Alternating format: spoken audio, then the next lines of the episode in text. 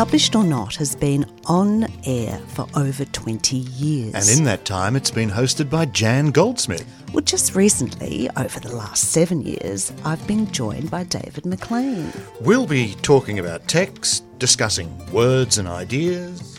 With local authors, authors from interstate, or sometimes even from other countries. You can stream it live or find it on your favourite podcast app. So join us every Thursday at 11:30 on 3CR. I've been working on my rewrite, that's right.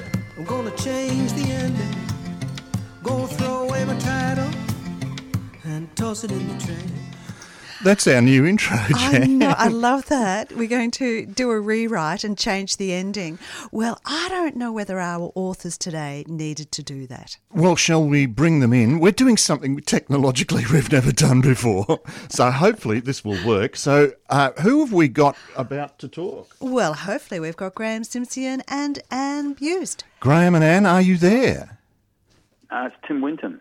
Tim, Tim Winton. Winton. oh boy, technology's taken us to the other side of the country. Thank you very much indeed. Now, I better warn everybody, listeners, authors, guests, uh, co-panelists, this is going to be a chaotic show today because it's fundraising time. It's Radiothon. Yay, yay, yay. So we're going to be interrupted by donations and all sorts of things. And our authors, of course, want to talk about uh, their new book. And my first impression upon reading this is that this book should have been banned. Band? Well, it's called Two Steps Onward. It's about walking the the Chemin de Chem- Assis. Chemin d'Assise. It's a companion piece to uh, One Step Forward, which was about the Santiago Walk. But they're going beyond the 25 kilometre limit uh, in, in a foreign country. This is, this is not good in times of a, of a pandemic. But you got in before the pandemic, Graeme. Um, only just research-wise, we, we finished our actual walking, which we needed to do to give us the background to the book, our tax-deductible research in uh, France and in Italy on 4th of March 2020. So it was all going down in, in Lombardy at that, at that point, and uh, they were very casual about it when we arrived in Rome at the end of the walk. Um, but by the time we got to Dubai, flying home the next day, everybody's in the hazmat suits and so forth, and, and it was suddenly sort of brought home to us just how serious this whole thing was. So we just made it. Got home in March, and then you sort of sat down and thought, well, we could turn this into yet another plan, another book. Was that the plan at the original outset? I don't think the tax man would accept that as, at all. um, no, we, we actually had an advance, a contract for the book before we started walking, because we'd written this first book, Two Steps Forward, which is set on the Camino de Santiago de Compostela, the sort of the famous, very well-known pilgrim's walk.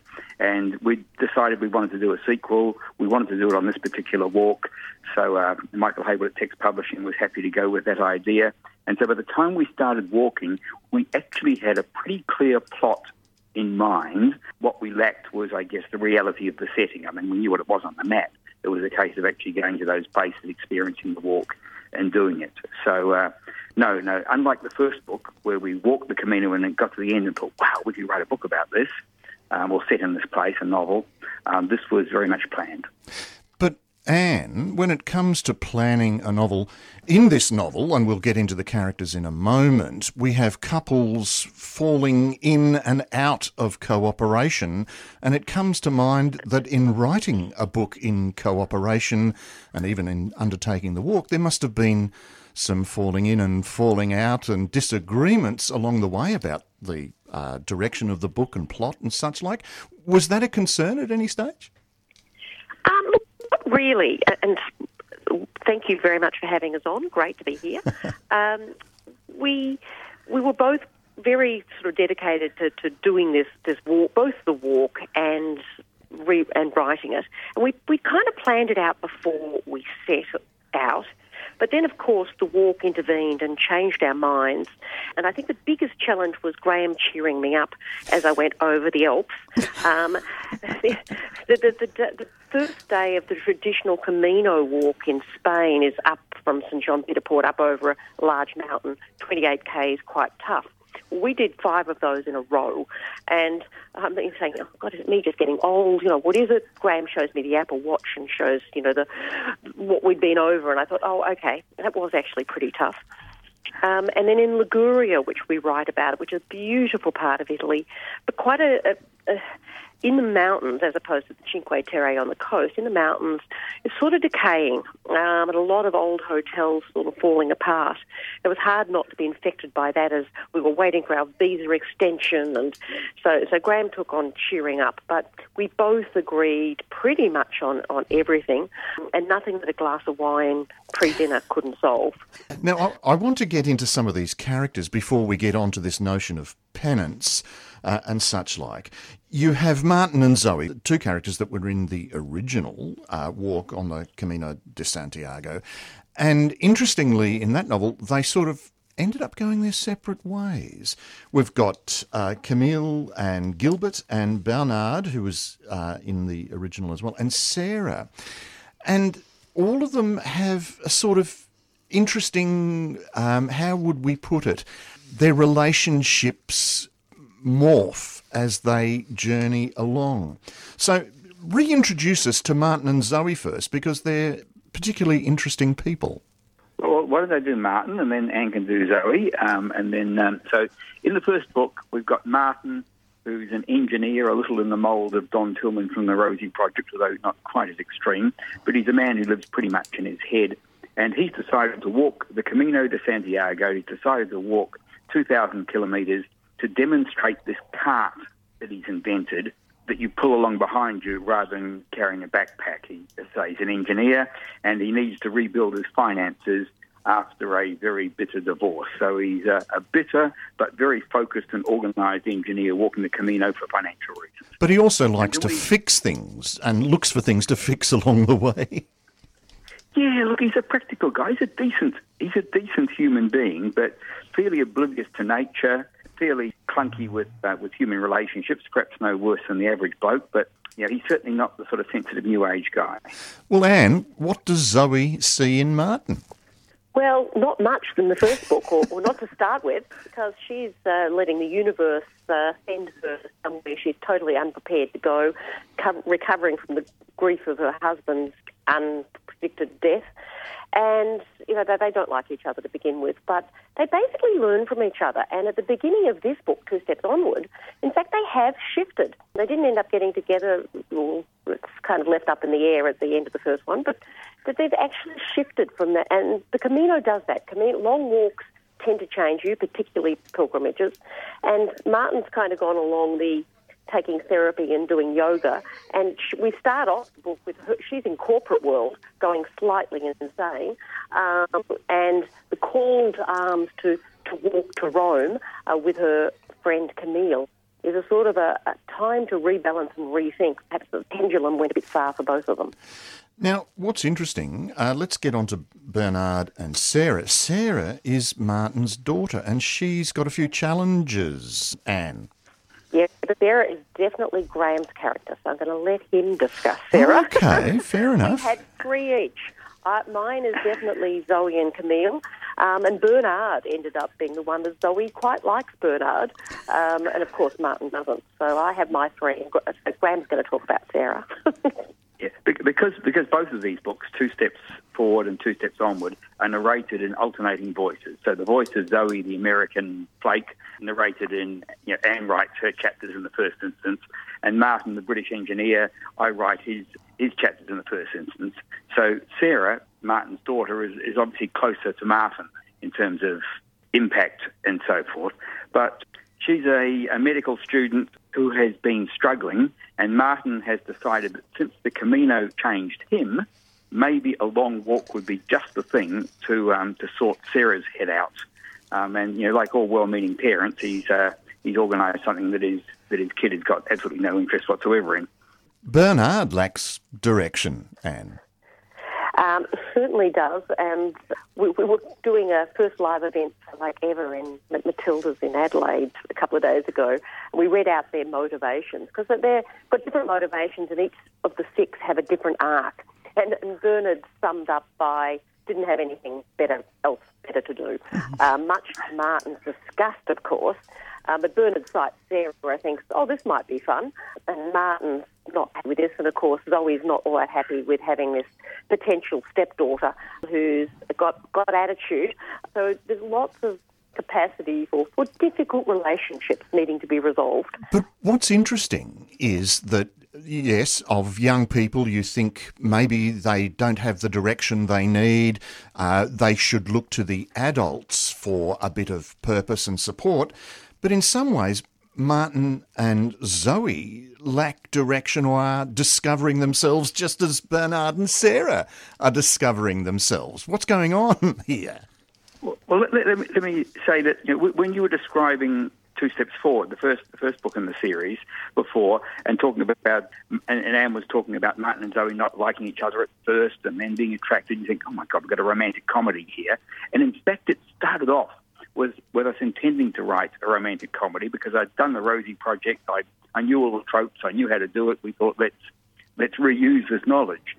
But as we as we wrote it, we found that as we were dealing with older people, in Martin's in his fifties, Zoe's in her late forties, that, that great requirement of romantic comedy that romantic love be the most important value in the story just didn't apply to people who had family responsibilities. Um, Zoe is struggling, even at, at, her age, to be financially independent. You know, big, bigger things that get in the way of romantic love. And, and what the story, both books have ended up being about, I think, is about personal reinvention at, at any age. I mean, Sarah, as you say, Sarah and um, Bernard, the young people in their 20s, in their early 20s, um, are a little directionless at this stage, as people often are. But so are the older people in the book, including we'll come to, I guess, Camille and uh, Gilbert. Gilbert. We, we yeah, will, Gilbert. Camille and, and Gilbert, Gilbert, or Gilbert or Gilbert, which do you? Gil- Gilbert. Gilbert. That's now, lovely. They actually raise an interesting notion. Well, in fact, Camille and Zoe also have a relationship of, of, of sorts. And this raises the notion of, well, I'm going to get on to mutual sin a little later, but Camille is struggling with MS, and Gilbert is trying to repair or support Camille. How would you describe their relationship? What we wanted to do was show that MS can present in different ways, and she has a, a more unusual but, but perfectly possible way of it presenting. So rather than it being physical, um, she, she's got some memory problems, some difficulties with, with her thinking. And their marriage breaks up over that, and then when she gets diagnosed, Gilbert feels guilty for having abandoned her and comes back. But she's not sure she wants him. Um, and so there's this whole choice for her and, and, the pressure from the others about her taking this wonderful man who wants to support her and is dedicated to her, but she doesn't love.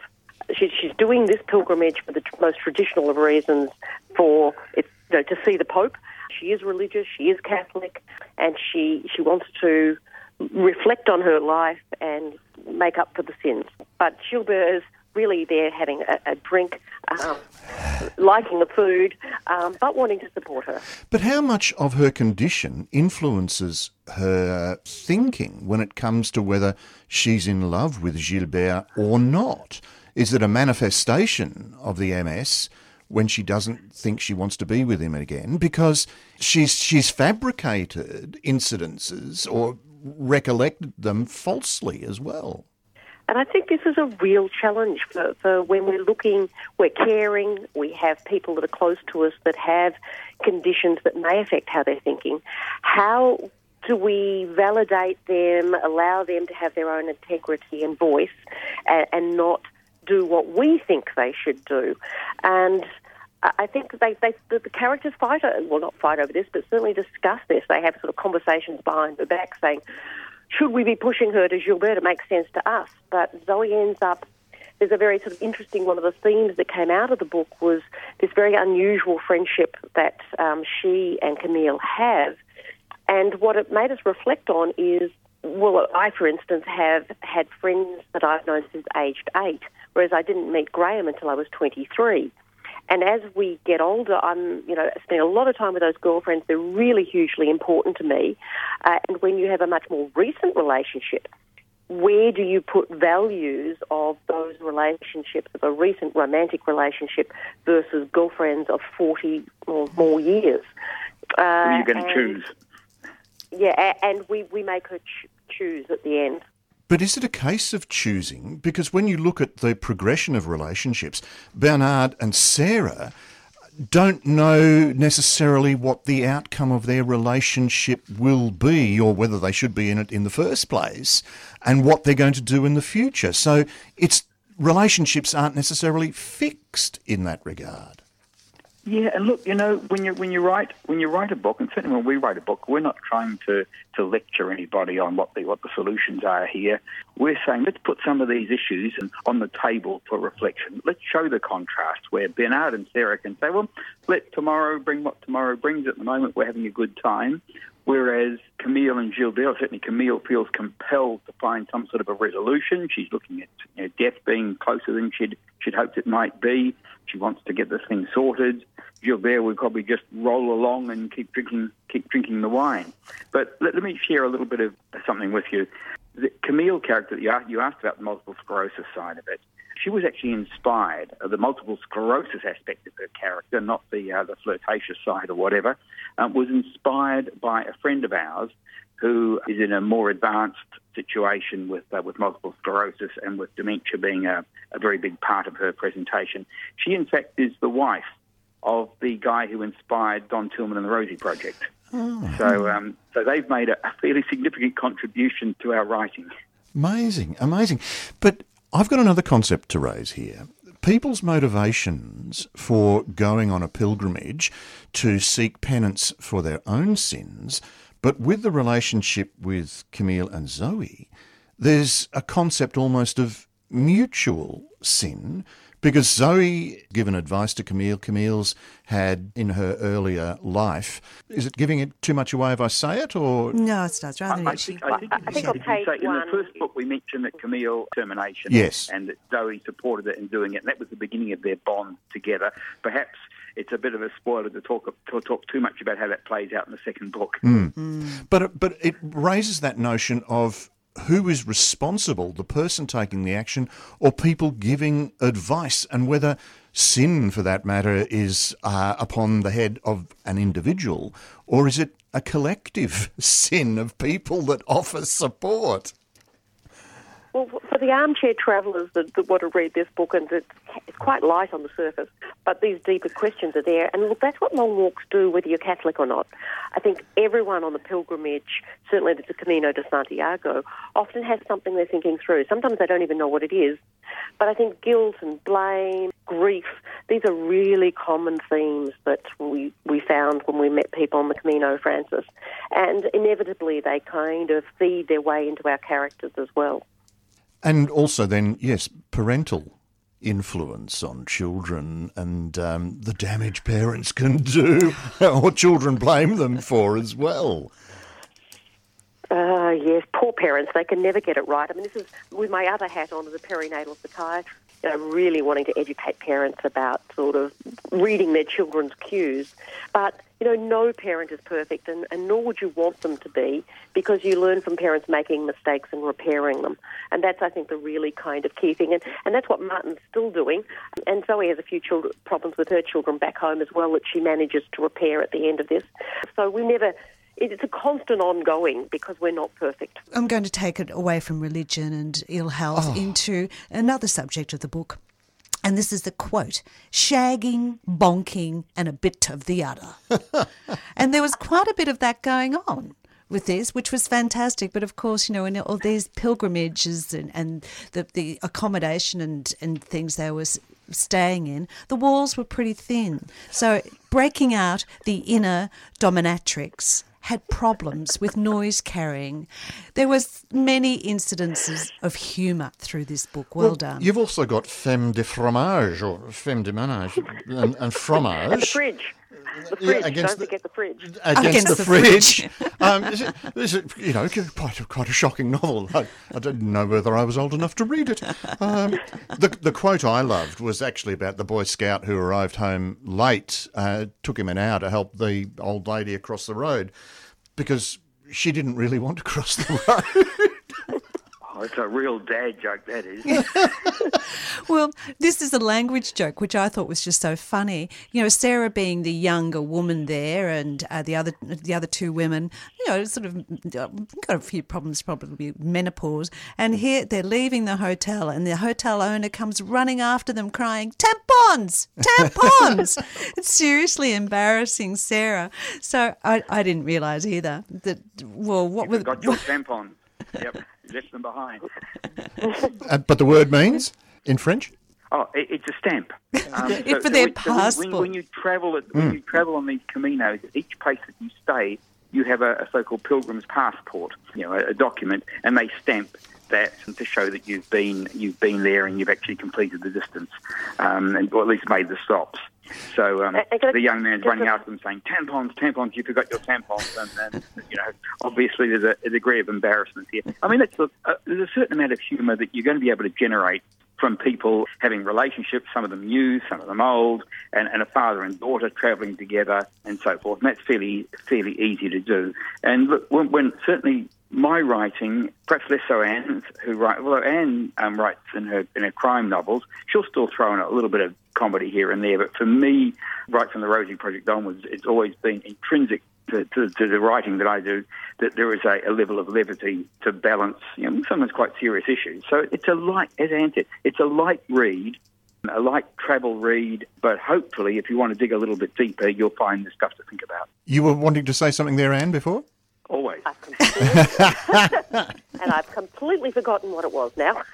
Well, look, that might be a good might be a good point. We're going to have to to wind things up. We've got about three minutes left before we're off air. But Jan, did you have anything you wanted to add? Firstly, Radiothon program. Thank you very much, Graeme and Anne, for offering to come on here, talk about your book, and you knew you were going to be constantly interrupted. So that was that was the Our original thanks. plan was to have Graeme and Anne in here live as a mark that we were coming out of oh. lockdown, only to go back into another lockdown, which has forced us to use technology again. But uh, Graeme, Anne, thank you very much for your help today. Thank you for giving us a light-hearted read when we were in lockdown. You know, I, I could walk further than the tw- the 25, 25 kilometres. And I. I so enjoyed all the cheese and the scenery. But it's and called the envy, isn't and it? the mushrooms. you know, it was it was a good read. And Thank the you. wine, and the wine. But we're very envious of you both. well, thank you. Thank you for having us on, and hopefully we'll be all out uh, able to walk, certainly in Australia and, and maybe even overseas by next year at least. We need a pilgrimage in Australia, don't we? Are there any grand, great pilgrimages?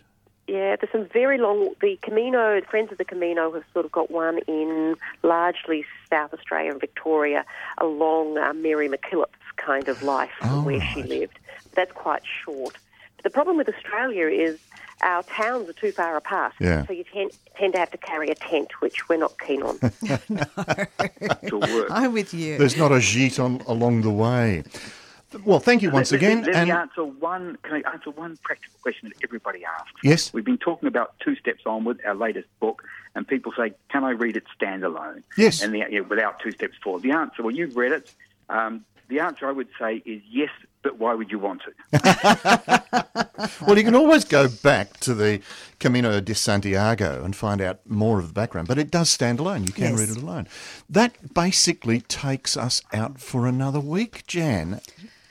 Yes, we'll be back next week. I don't know whether we'll be with authors in the studio, but we'll hope. Well, it may be a little while before we, we were getting to that stage, and now it's drifted off. I'm just going to actually press this Yes, button and we'll and let Graeme, Graeme and, and Anne Anne. go. So, Graeme Thanks and Anne, again. Thank fare so thee much. well, and we will catch you again in the next book.